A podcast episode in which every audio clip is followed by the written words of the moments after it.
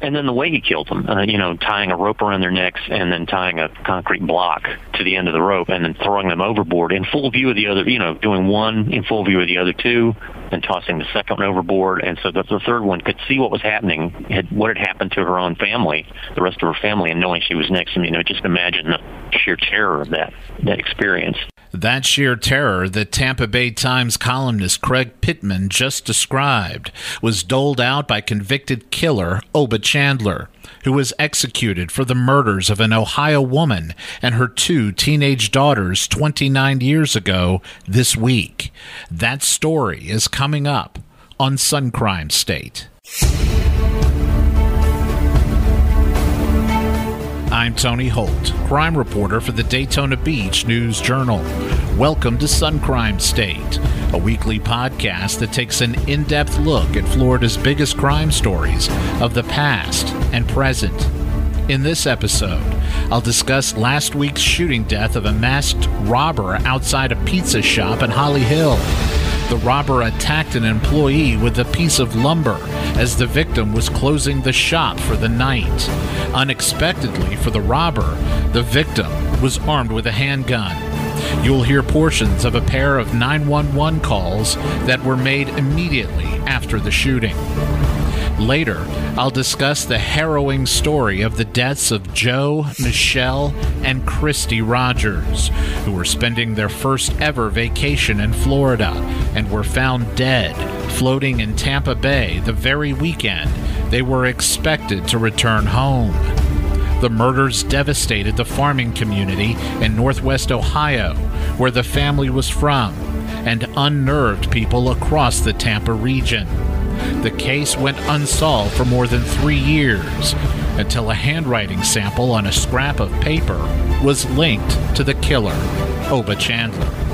My special guest for that segment will be author of Oh Florida and columnist for the Tampa Bay Times, Craig Pittman. Coming up, the story of a criminal whose decision to rob someone last week outside a pizza shop cost him his life. 911, where's your emergency? I'm on 158 Ridgewood Avenue. I just shot somebody. Okay, what what's the location? 158 Ridgewood. He attacked me while I was closing my store. Okay, 158 Ridgewood. Yeah, please, please hurry up. Okay. Heriberto Feliciano shot and killed a man in a clown mask who had attacked him with a wooden post and a pair of scissors the night of May 29th outside a Little Caesars pizza shop on Ridgewood Avenue in Holly Hill. Feliciano was panicking moments after firing the 40 caliber weapon on his armed attacker. Uh, he hit me in the face with a piece of wood.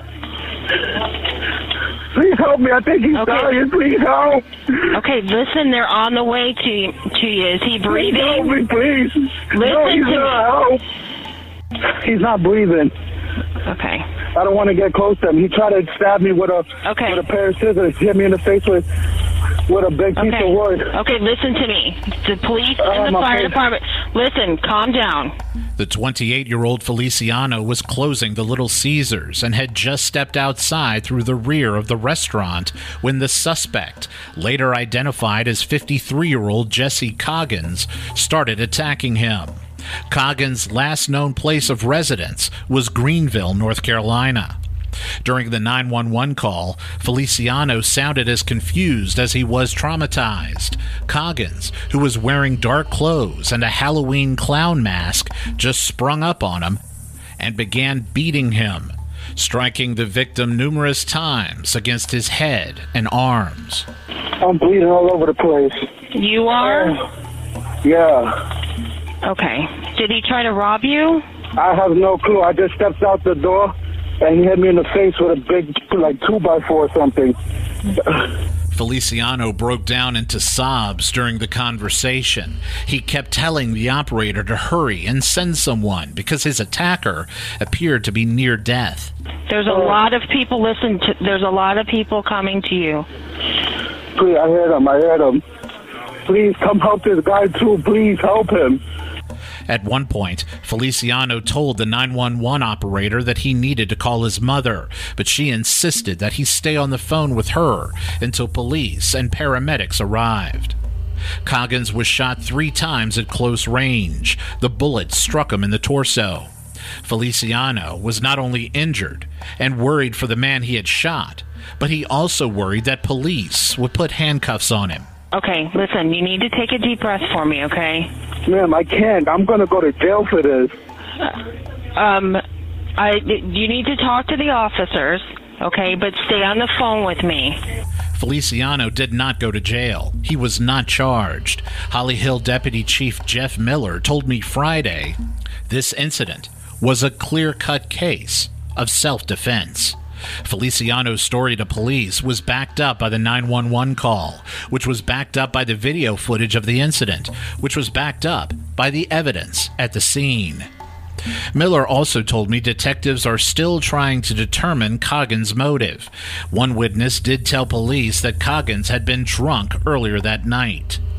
Coggins was pronounced dead after he was rushed to Halifax Health Medical Center in Daytona Beach. Prison records from North Carolina show that Coggins had been convicted of various felonies there, including indecent liberties with a child. He was also arrested last year on robbery and assault charges. Holly Hill police told the News Journal that Feliciano had a concealed weapons permit. Others in the vicinity heard the shots and saw some commotion and called 911. Here is a sample of one of those calls. 911, where's your emergency? Hey, I, I think Little Caesars on Ridgewood, right there in Holly Hill, is getting robbed. I just seen somebody shoot somebody as they ran out of the store, and he hit the ground. I think it was a worker, maybe. But I heard gunshots, and I watched the guy all of a sudden hit the ground. He's a black guy shot, shooting him with a gun. He's right out in the parking lot. Hang on. You said the one in Holly Hill and Ridgewood? Yes, yes. Did you get a call on it yet? Hold on. Sir, where are you? Hurry up. Somebody just watched the guy get shot on the ground like five times. Listen. As Holly Hill police pulled up to the scene, Feliciano held up his hands. He was still convinced he was going to jail. I got my, All right, my the police up. are there, okay? Yeah, I got my hands up. Okay. He tried. I came out and he hit me in the face with that wood, and I shot him. I don't want to go to jail, man. All right. All right, hang up. Coming up, the story of notorious Tampa Bay killer Oba Chandler.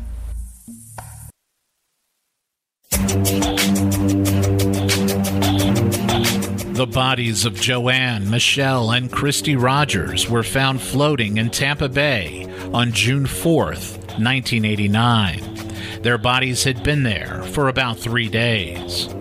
Joanne, who always went by Jo, was 36 years old. Michelle, her oldest daughter, was 17. Christy, her youngest, was 14.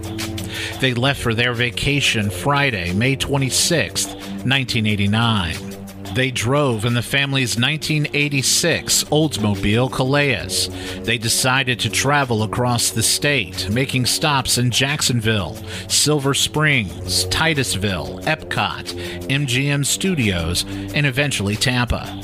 While in Silver Springs on Sunday, May 28th, Jo sent a postcard to her husband, Hal, in Van Wert County, Ohio. Hal was originally going to go to Florida with his family, but decided to stay behind to work on the dairy farm, which was his life. He had to tend to the cows. Michelle sent a postcard to her new boyfriend and called him on his birthday.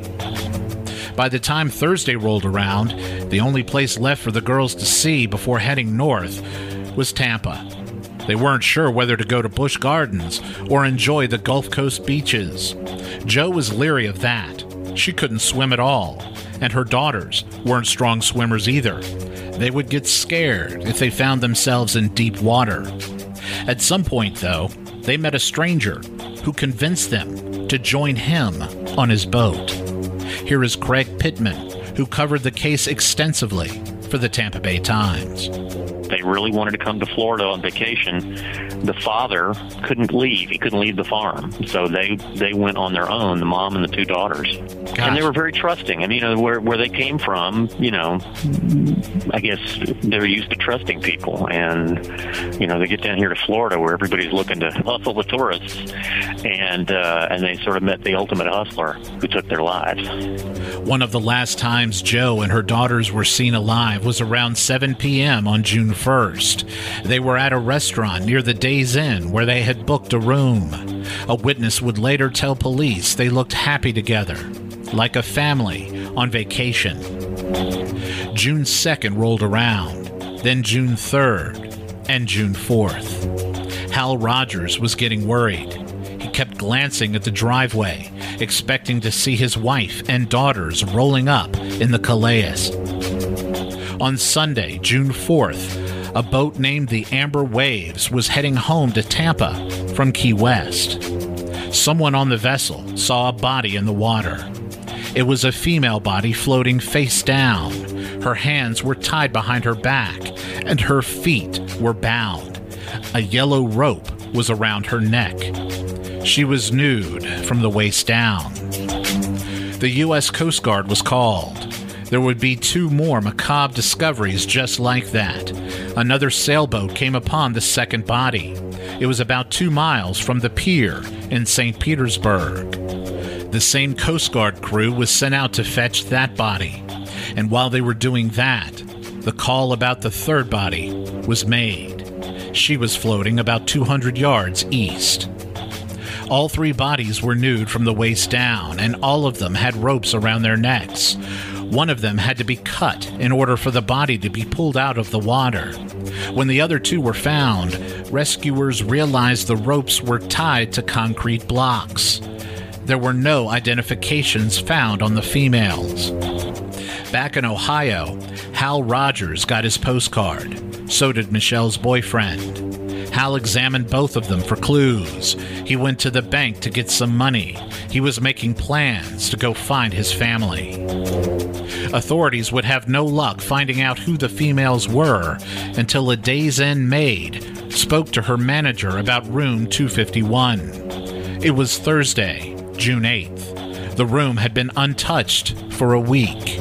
Suitcases were on the floor, but the beds had not been slept in. Tampa police taped off room 251. They positively identified the victims through information they found inside one of the victims' purses. Hal got the call from one of the detectives. He was consumed with grief and fury. Hal's wait for justice was excruciating. He'd find himself in the spotlight where he was most uncomfortable. He'd feel pestered by police, betrayed by the media. His daughter's bedrooms would remain untouched for years. No one was around to clean the house. He needed hired hands to help him on the farm. He would eventually find himself in a very dark place psychologically. In Tampa, investigators from various jurisdictions teamed up to solve the case.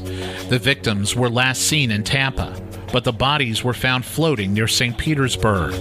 The FBI got involved. So did the Florida Department of Law Enforcement, known as FDLE. The Florida Marine Patrol also offered a helping hand, and the Hillsborough County Sheriff's Office would chip in too. A lot of cooks were crammed into one kitchen, but the newly formed multi jurisdictional task force had nothing to go on. There was no DNA evidence. There were no eyewitnesses. The victims had lived 1,000 miles away. Locally, people feared the worst. I don't know if I can emphasize how weird and scary it was for people that uh, I think two or three years went by where there was the cops had absolutely no idea who had committed this crime.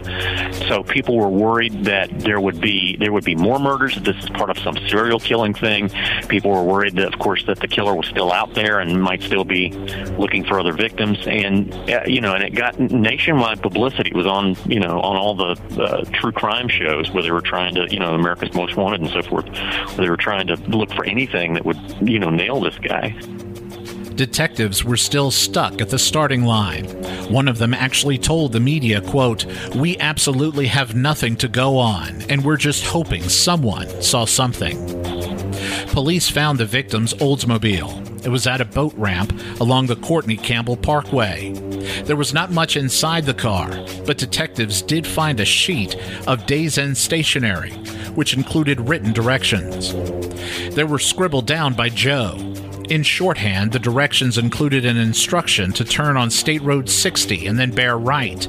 It also included something else. The words blue with white were written on the page. Detectives wondered whether they should be looking for a blue and white boat. That was it for months. That's all investigators had. Before long, the task force was whittled down from 20 investigators to two. The first break came in the fall when an agent with FDLE sent a bulletin to the lead detective. In May, a 24 year old Canadian woman had been raped on a boat in the water near Madeira Beach, west of St. Petersburg. The rape and the murders were less than three weeks apart. Investigators flew to Canada to interview her. After they spoke to her, they strongly suspected that her rapist was the same man who killed the Rogers family. Her attacker had a blue boat with a white interior. A composite drawing was made of the suspect. The woman told detectives that the man was charming and polite. She met him inside a store struck up a friendly conversation, and felt safe enough with him to go on his boat. She also told detectives the name the man had given her. It turned out to be a fake name, but she also recalled that the man had told her he was a contractor who specialized in aluminum work. By December 1989, the case was six months old, and a new homicide detective wanted to take a crack at it. He wasn't a rookie cop. He was a sergeant who had done vice work, but now he was trying his hand at major crimes. His name was Glenn Moore. He had a reputation of never giving up on the case. He was as stubborn and determined as he was religious, and he was deeply religious. Moore had to take over the case at a time when St. Petersburg had recorded 45 other murders in all of 1989, which was the highest total in the history of that city. Oftentimes, seasoned detectives would stick to what they knew, because whatever they relied upon seemed to work. It seemed, though, in this case, one that was unique to any other, that a detective with no experience working homicides might have been the right one for the job. Moore assembled a new task force. Some of them interviewed the original detectives and discovered certain things that should have been followed up on, had been overlooked. Moore also got a sense from some people that this was an unsolvable case, but he refused to think that way. Moore borrowed an organization system that was started in the United Kingdom. He even flew there to be trained on it. Every single tip, significant or otherwise, would be logged in a database. Keep in mind, this was before the internet was a household tool. Google Docs and Google Sheets had not been invented, so this sort of logging system was state of the art. Moore also decided it was time to retrace the steps made by the original investigators. That meant interviewing the same people, and that included Hal Rogers. Three investigators from the new task force traveled to Ohio to speak to Hal. It was in January 1991, 19 months after the killings. They spent a total of 10 days in Northwest Ohio. They interviewed more than 70 people. They met Hal at his home. Investigators could not believe how messy his house looked. So much information, new to them, was uncovered by the detectives during their stay, and so much of it was tragic. But none of it turned out to be relevant to the investigation. For starters, Hal demonstrated bizarre behavior people were uncomfortable when they were around him. Part of that was because they pitied him so much, but also because they couldn't understand him. He went numb after the murders, so much so that he never seemed to show any emotion. Part of that may have been because he was very private, and whenever he went out, he hid his eyes behind tinted glasses. Even after the funeral, Hal just came home, took off his suit, put on his overalls, and went to work on his farm. That farm was all he had. His family had been wiped out. He had no relationship with his mother. He had no relationship with his brother. And there was a reason for that. A big reason. Hal's brother, John Rogers, was in prison for rape, serving 7 to 25 years. His roommate was a woman he had previously dated. She accused John of raping her, and during a search warrant, investigators uncovered some startling evidence. John had also raped his teenage niece, Hal's oldest daughter, Michelle. Hal's mother alleged that her granddaughter had lied about the rape, even though photographic evidence was found that clearly showed John had done so. Hal never forgave his mother for that. He sat next to her during the funeral for his wife and daughters and never looked at her. He admitted to a reporter in one rare interview that it took all the restraint he could muster not to strike her. He also had no relationship with his brother, who was serving his time at a facility in nearby Lima. John was never convicted of raping Michelle. Authorities and family members alike did not want her to go through the trauma of testifying, so prosecutors agreed to only pin the other rape on John. The detectives working the St. Petersburg murders interviewed John in prison, and they quickly eliminated the possibility that he had anything to do with the killings. They interviewed other inmates to see whether John could have hired someone on the outside to commit the murders, but it was clear that John was a recluse and never could have coaxed anyone to carry out such a thing for him. The investigators even asked Hal, point blank, whether he had anything to do with the murders of Jo, Michelle, and Christy. Hal didn't even get angry. He didn't get defensive, but he did give investigators a resounding no. They left Ohio with no new leads, but they were satisfied that nobody known to the Rogers family could have committed the murders. It had to have been a Tampa area man. It had to have been a random killing. Word got out to the media in Florida that investigators traveled to Ohio and spoke to more than 70 people. That wasn't good for Hal, who never fully forgave or trusted the media after one particular reporter paid him a visit. Here again is Craig Pittman he was very wary of the press because he got burned pretty badly initially. The uh, reporters for another publication had initially done some stories very strongly suggesting that he was he was the killer. The story was published in the now defunct Tampa Tribune, the rival paper of the Tampa Bay Times, which back then was known as the St. Petersburg Times. The Tampa Tribune reporter, who traveled to Ohio to report on the investigators' visit with Hal, was Tim Collie, an award winning foreign correspondent who wrote several stories during his career for the Tribune and the South Florida Sun Sentinel, many of which elicited much acclaim. Collie is now the managing editor at Newsmax. Collie's story that was published in the Tampa Tribune on April 26, 1991, is probably one that he doesn't rank among his best. It very much read like a hit piece. The story was long. It was spread across pages 1, 2, 3, and 4. In all my years of journalism, I am not sure I've ever seen a story jump three times.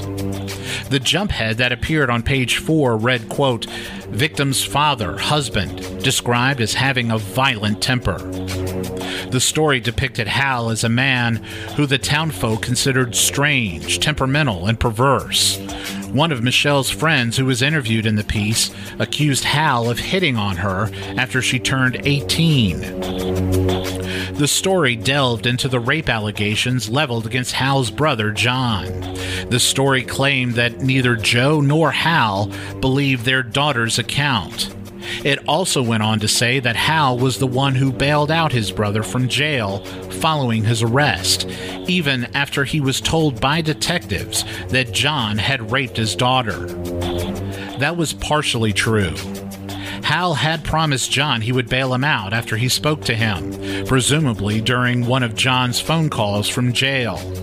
It was some time afterward that detectives told Hal about John raping Michelle. Hal was disgusted, but also a man of his word. When he makes a promise, he keeps it. He paid for his brother's bail, but still disowned him. That piece of information did not come out of Collie's article in the Tribune. It came from a seven part series published in the St. Petersburg Times by then reporter Thomas French, who was now a journalism professor at the University of Indiana. French's series earned a Pulitzer Prize for feature writing. My efforts to reach French were unsuccessful, but much of the content of this podcast comes from those seven articles written 20 years ago by French. It was a masterful series. The one reporter who Hal did trust was French. He opened up to him. One night, Hal got in his pickup and drove to the grave sites of his mother and two daughters. He brought with him two digging tools. Part of him never believed that his family was dead. When the bodies were sent to Ohio, they remained in body bags. They were put in caskets that remained closed. And on this particular night, Hal was determined to dig up the bodies and see for himself whether his family really was underground. He pulled himself out of his temporary state of insanity. He told French that he realized in that moment that if someone found him digging in the dirt and trying to open those coffins, he would surely be taken away to a mental hospital. He was lucid again, at least enough to get back in his truck and drive back home. Another night, Hal got on his motorcycle and started heading down the highway. He accelerated to 100 miles per hour and let go of the handlebars. He surrendered to God. The bike slowed down almost to a stop, and Hal was still upright, sitting on the bike. To Hal, that meant God didn't want him to rejoin his wife and daughters. Not yet. Life from that point on would still not be easy for Hal, but pretty soon the detectives down south would find the killer. Solace was coming. A brochure had been discovered inside the car when it was checked for clues by the original forensics team. It had fingerprints on it that didn't belong to the victims.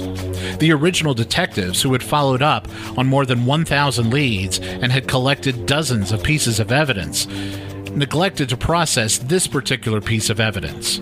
On the back of it included handwriting that also did not come from Jo or the girls. The words Courtney Campbell Causeway were written on the brochure. That was the place where the Oldsmobile had been found. Additionally, the words Route 60 Days Inn also were jotted down. Route was written in shorthand, using the letters RT. The handwriting was distinctive. Sergeant Moore wanted the public to see it, after reading the article in the Tampa Tribune, he also wanted the public to stop thinking that maybe Hal Rogers or his brother was the killer, or anyone else in Ohio was the killer. Tampa area residents needed to know that the killer was likely living among them. The decision was made to rent some billboard space. A number of billboards with the question, Who killed the Rogers family? Was seen all over the city, along with a hotline number and an announcement that a $25,000 reward was available to anyone who provided information leading to an arrest. At one point, a Pinellas County commissioner suggested to the task force that the handwriting sample should go on the billboards. It had already been published in the local papers. Moore agreed with the commissioner so the handwriting sample plastered on those billboards was seen by more sets of eyes. A press conference was held too. Sergeant Moore had become well versed on how to get the media interested in an open investigation. Don't give them everything at once, but be sure to give them something new each time. There was one Tampa resident who was particularly interested in the case.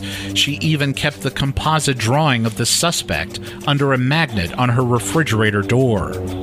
She suspected the man who killed the Rogers family was her neighbor on Dalton Street. He once had a boat. It was blue with white interior. His property was located along a canal, which provided him direct access to the boat ramp where the victims were thought to have been picked up by the killer. The woman, Joanne Steffey, didn't want her name to get out for fear that she could be wrong, and also because she didn't want her neighbor, who gave her the creeps, to find out she had reported him to the police. Steffey told a deputy she knew, and he promised her that he would take it to the detectives, but her tip never actually reached the detectives. After the handwriting samples were published in the newspaper, Steffey spoke to another neighbor about her suspicions. That neighbor, Moselle Smith, had actually hired the creepy neighbor to do some aluminum work on a piece of property she owned and rented out. Smith remembered that the creepy neighbor had filled out a contract for her and signed it. She went rummaging for it. Steffey decided to call in her tip this time, and she spoke to a female investigator. She faxed along a copy of the contract. The tip wound up in a stack of other tips, and the others were higher on the priority list.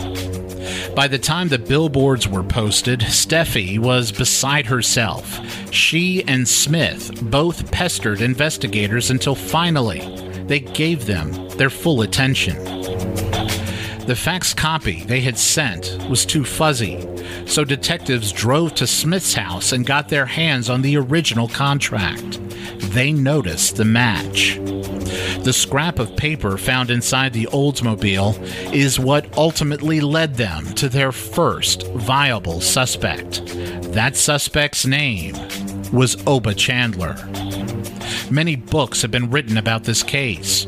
True crime specials have aired segments about it, from unsolved mysteries from the time it was still unsolved to the scene of the crime, a series that aired on the Discovery Channel. Part of the folklore of this case is that the police's billboards are what cracked it. That's not true. Here again is Craig Pittman. Well, the, the, there's a myth about this case that the billboard solved the case, and that's not true. Joanne Steffey had already sent in the thing to the police saying, "Hey, Oba Chandler's your guy." The handwriting matches, and then the police had not seen her tip because they were just deluged with tips. And so when they put the billboards up, then she and another neighbor both went to the cops and said, "Look, you you don't need these billboards. You've already got the guy. Here's the guy. Look at the handwriting. Look what we already sent you, and match him up." And so the police did, and then at that point they realized, yeah, this is the guy. When police tracked down Oba Chandler, they discovered he no longer owned the boat. He got rid of it not long after the murders. Not long after the Unsolved Mysteries episode aired, he moved out of the neighborhood without warning. He and his wife and daughter eventually settled in Port Orange, a city in Volusia County just south of Daytona. Investigators were piecing together their case. They tracked down the boat that Chandler owned, as well as the Jeep Cherokee he owned when he committed the murders. Detectives got the description of that vehicle from the rape victim. An administrative assistant for the task force also noticed something. Chandler had an uncanny resemblance to the composite drawing that was made after the rape victim was interviewed. Detectives were floored. And there was another coincidence. Chandler was a contractor who specialized in aluminum, something the rape victim also disclosed to police. Investigators flew back to Canada to interview the woman. She positively identified Chandler in a photo lineup. Seeing the man's face shook her too. She politely asked the detective to flip it over. She couldn't bear to keep looking at Chandler's scowling face for too long. An assistant state attorney also interviewed her. He realized he had a very strong and reliable witness. The plan was to arrest Chandler for the rape and continue to stack more evidence against him for the triple murder and present their findings to the grand jury for an indictment. Handwriting experts confirmed a match. A palm print on the brochure also matched Chandler. Everything was coming together. Authorities learned that Chandler was a career criminal who served stints in prison for various convictions, including armed burglary and counterfeiting.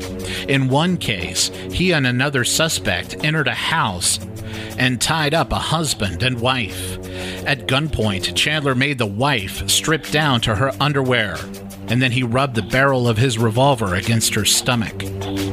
Chandler was troubled his whole life. His father hanged himself in the basement of his apartment building when Chandler was 10 years old. The kid was stealing cars by the time he was 14 and had been arrested 20 times before he even turned 18. He fathered eight kids with seven different women. Most of them wanted nothing to do with him. Authorities were ready to arrest him on September 17, 1992. But before they could swoop in, Chandler walked out of his Port Orange home, got into his car, and left. He was going out of town. Law enforcement tailed him until he got to Lake City. It appeared he was heading for Georgia, so they realized they needed to act fast. He pulled into a convenience store but by then a severe thunderstorm had rolled through, and the aircraft that was tracking him lost sight of him. The ground surveillance also lost sight of him, and just like that, Chandler was gone. Detectives were seething, and they feared he might kill again. A week went by before he turned up again, and this time, authorities arrested him at a gas station near his home. In November, he was indicted on three counts of first degree murder. He faced the death penalty if convicted. More evidence came to light during the pretrial phase. Chandler had made several collect calls to his home while out on the boat. Right after he had raped the Canadian woman, and again right after he had killed Jo, Michelle, and Christy Rogers. During at least one of those calls, the caller identified himself to the operator as Oba. Pittman covered the trial, which was held in the fall of 1994. The jurors were selected in Orlando and bused to Pinellas County, where they were sequestered for the duration of the trial, which lasted for weeks. The prosecution was led by a highly respected assistant state attorney with the 6th Judicial Circuit the prosecutor on the case, a guy named Doug Crow, had actually been at the uh, at the pier when the bodies were brought in of the three women who'd been killed, and he had this real strong personal commitment to seeing the case through all the way. The case was gut wrenching for the jurors, especially after they heard the testimony from the Canadian woman. Her memory of her ordeal was very clear. She teared up, but she didn't break down. She told jurors that she was vacationing in Madeira Beach with a friend. Chandler tried to lure both women onto his boat. She agreed to go with him, but her friend didn't. She described how frustrated Chandler looked when he tried and failed to convince both women to go with him. By the time the sun had set, the woman, who had brought her camera with her and had photographed Chandler, told him she should head back to shore and rejoin her friend. Chandler moved in to give her a hug. She resisted his advances. Then he got more aggressive. She began to scream. He told her she was wasting her time. No one was around. No one would hear her. Then he asked her whether refusing to have sex with him was worth dying for. He raped her. He brought her back to shallow water, and she waded her way back to shore. Chandler also pulled the film out of the woman's camera and threw it into the water. After the Canadian woman got off the stand and after the judge called a recess, several jurors retreated to the jury room and sobbed. From that point forward, it appeared a conviction was imminent. It was. Chandler also was caught in a series of lies. When he took the stand in his own defense, he said he never had the Rogers family on his boat. He had only encountered them on land when they asked him for directions. When Crow asked him why he stayed on the water overnight, he said he had a leak in his fuel line and was out of fuel. He finally duct taped the hole in the hose and was towed by the Coast Guard to a marina where he filled up his tank and headed home. That was his story. Crow pummeled him during cross examination, pointing out that such a fuel leak could never happen on that model boat.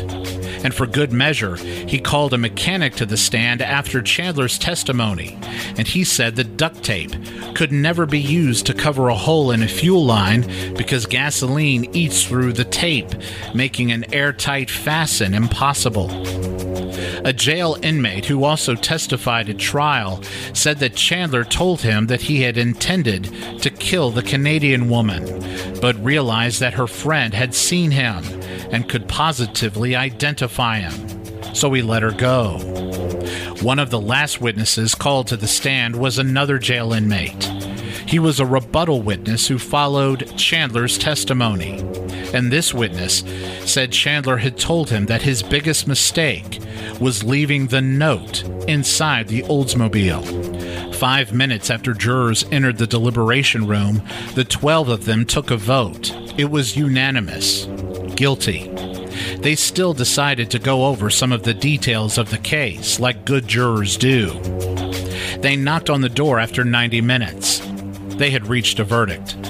They also recommended death for Chandler by a unanimous vote. While on death row, Chandler agreed to an interview with Craig Pittman. And here is Pittman describing to me what Chandler had told him during the interview.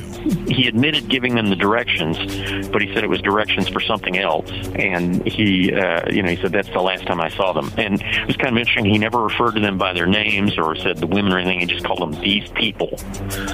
These people. Um, Not I good. asked him what uh, wh- what his last words were going to be, and he said, "Kiss my rosy red ass," which uh, did not turn out to be his last words. In 2011, Chandler was executed in Raiford. He maintained his innocence to the end. There were 21 witnesses to Chandler's execution. Hal Rogers was one of them.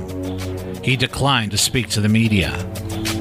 The most sickening part of Chandler's triple murder is something I'm reluctant to point out, but it's obvious to anyone who knows the details of what happened on that boat 29 years ago. Authorities said Chandler likely raped the females before he killed them, based on the fact that they were stripped naked from the waist down. Also, he didn't cover their eyes. He tied a rope around their necks, and on the end of each rope was a concrete block. He dumped one into the water, and then another, and then another. In French's Pulitzer Award winning piece, he included a postscript. In it, he wrote, quote, He, Oba Chandler, took the love that Jo and the girls felt for one another and used it to hurt them, forcing them to watch one another's suffering. Investigators have their suspicions that Chandler could be responsible for one or more unsolved murders in other parts of Florida. They felt like this was this was not something that he would have done one time. And in fact, they had a uh, they actually while they were trying to figure it out, they got a, an FBI profiler to come in, and the profiler, although the profiler got a lot of stuff wrong, one of the things that the police very firmly believed was true was that whoever had done this had done it before and would try to do it again. And so they looked for a lot of other cases. They looked at a lot of other cases that they thought might be similar in which he might be implicated, but they were never able to nail that down. Now, the, this new one, it's it's sort of in that same category of we think maybe he did it, but they don't really have any sort of ironclad proof, and of course they can't ask him about it now. And even if he did, he'd probably lie. In February 2014, police in South Florida announced Chandler had been linked by his DNA to the slaying of 20 year old Ivelisse Berrios of Davie, who was abducted in November 1990. Her body was found hours later in Coral Springs. It was learned that Chandler lived less than two miles from where the victim was kidnapped at the Sunrise Mall in Broward County. Thank you for listening. Tune in next week when I will discuss another murder case that was profiled on the old NBC program Unsolved Mysteries. In that case, the suspect saw the episode while hiding in Hawaii and decided on his own to turn himself in. He had murdered his wife and two children in Okaloosa County, Florida. Among my special guests next week will be the prosecutor who won the conviction against the killer. Join us then. You can find Tony on Twitter at Tony Crime Writer or email him at tony.holt at news-jrnl.com. Be sure to rate us on iTunes. Sun Crime State is recorded by Tony Holt and produced by Chris Bridges for the Daytona Beach News Journal.